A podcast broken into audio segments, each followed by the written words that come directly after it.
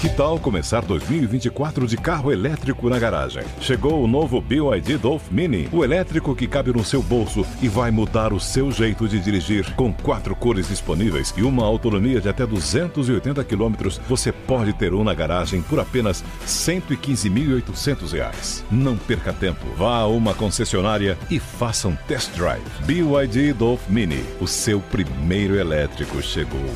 No trânsito, escolha a vida. Olá, eu sou a Rafa Oliveira e antes de começar, eu queria contar para vocês que o conteúdo desse podcast foi gravado antes do início da pandemia do coronavírus. Por acreditar que será muito útil nesse momento em que estamos mais em casa, resolvemos disponibilizar para todos vocês. Espero que gostem. Organize, organize. Sem frescuras.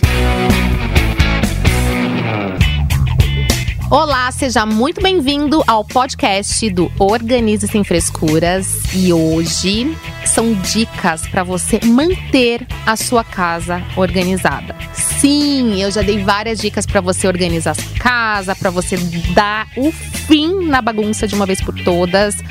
Mas e aí? O que que acontece, gente? Você acabou de organizar sua casa, você gastou seu tempinho lá, organizar tudo lindo, maravilhoso. Mas sabe o que acontece? Depois de duas semanas, ou dias, ou dia, tá tudo uma bagunça novamente. Então, esse podcast é para ajudar a você a manter a casa organizada. Porque o que, que adianta você ter perdido tempo, ter organizado tudo lá e depois voltar aquela, voltar aquela bagunça, né? Vamos pensar assim, eu sempre falo, eu gosto muito de relacionar isso. A organização vem de dentro para fora. Então, primeiro a gente se organiza e depois organiza os espaços físicos. Porque o que, que acontece? Se você não está bem, se você está com um acúmulo de coisas, se você está com uma vida mais desorganizada, você pode seguir as dicas do Organize Sem Frescuras e colocar as dicas em práticas, mas o que, que vai acontecer? Vai ficar super legal, mas vai voltar o que era antes rapidinho, porque você não está organizado.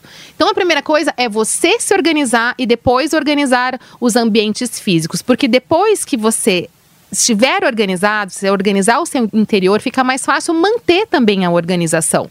Então é muito importante a gente relacionar em primeiro se organizar e depois organizar o nosso ambiente, os espaços físicos. Por isso que nos outros podcasts eu falei muito sobre listas, procrastinação, que é tudo para ajudar você se organizar lá de dentro. Depois você vai organizar fora e eu vou dar várias dicas também obviamente. Então, para manter a casa organizada, primeiro é a gente se organizar. Então, você não sabe como fazer isso, então já volta aos outros podcasts que eu te ajudo super a você nessa tarefa. Você organizou toda a sua casa bonitinho, tal, mas como que como que vai manter a ordem?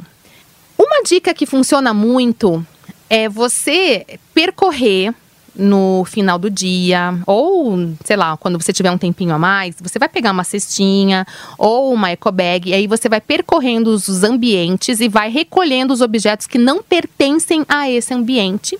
E aí no final do dia, ou se você quiser imediatamente, você vai devolvendo nos seus devidos lugares.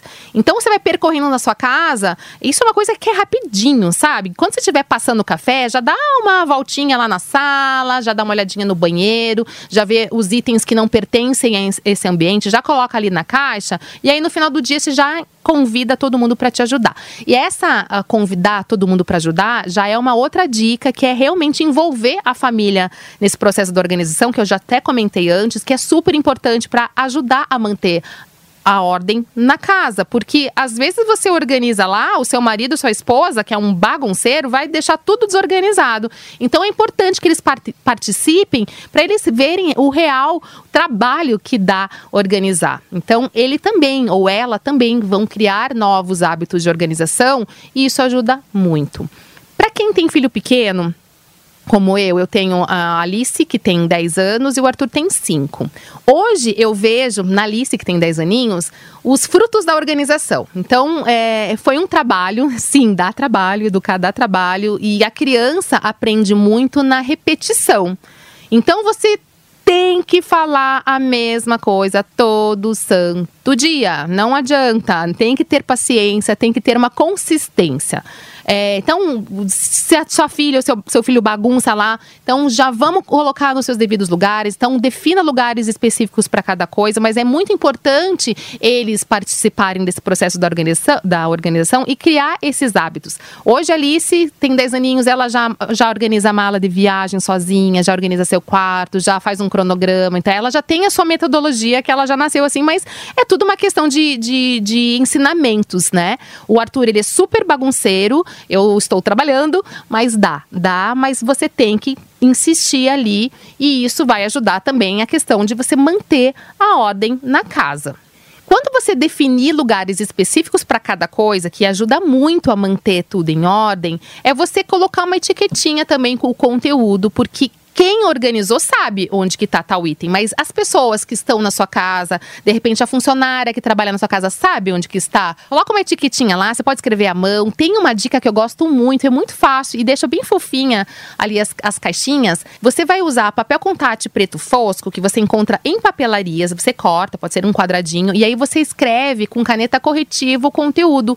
Fica bem bonitinho, parece de giz, sabe giz de quadro? Você vai colocar o conteúdo, fica bem bacana. Aí você vai etiquetando usando tudo. Você pode colocar é, no roupeiro, toalhas de banho, toalhas de rosto, coloca a etiquetinha lá. Se você quiser investir numa rotuladora, que você encontra em papelarias também, eu tenho em casa, é maravilhoso. A gente vicia nessas rotuladoras, da vontade de etiquetar até o marido, juro.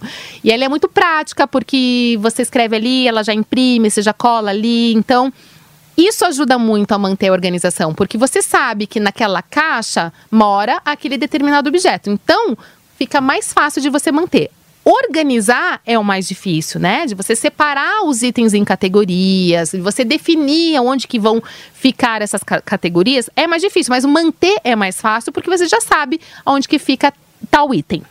Outra coisa que ajuda bastante também é você tirar foto do antes e do depois. Então, depois que você organizou o seu armário de roupas, você vai tirar uma foto do que estava antes e o depois, porque aí você sabe como é que estava.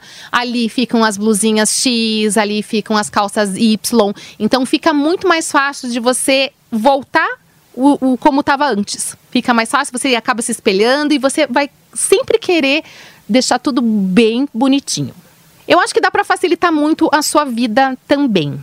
Do tipo, deixar as coisas bem acessíveis, é, o que você usa com frequência, é, que fique fácil de você pegar e de você guardar. A mesma coisa para as crianças. Então, deixe produtos organizadores ao seu alcance, porque não vai adiantar você colocar lá na última prateleira, porque ela não vai guardar, porque não alcança. Então, já deixe os, os produtos organizadores mais fáceis para ele alcançar e depois pegar e guardar. Isso ajuda bastante também.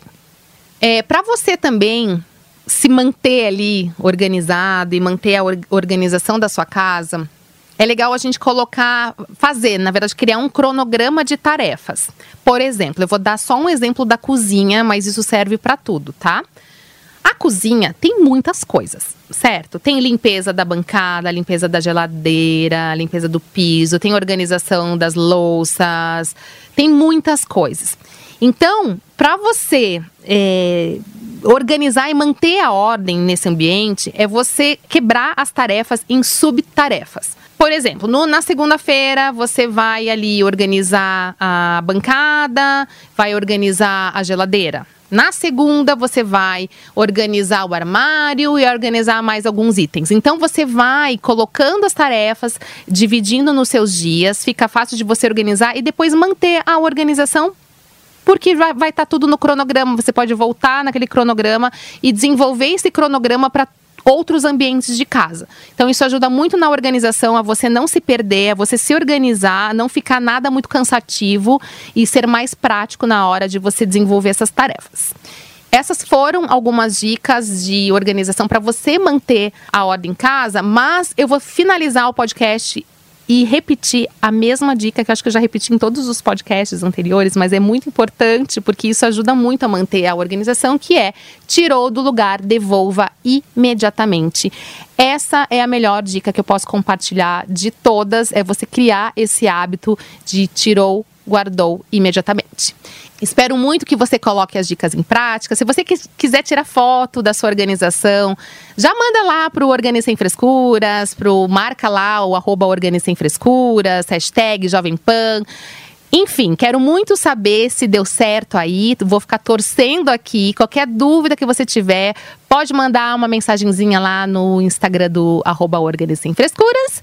Não deixa de compartilhar também o podcast com os seus amigos, com as suas amigas. Ajuda, ajuda ele lá, gente. Sério. Eles vão ficar bem felizes. Um super beijo e até o próximo podcast do Organize Sem Frescuras. Organize, organize. Sem frescuras.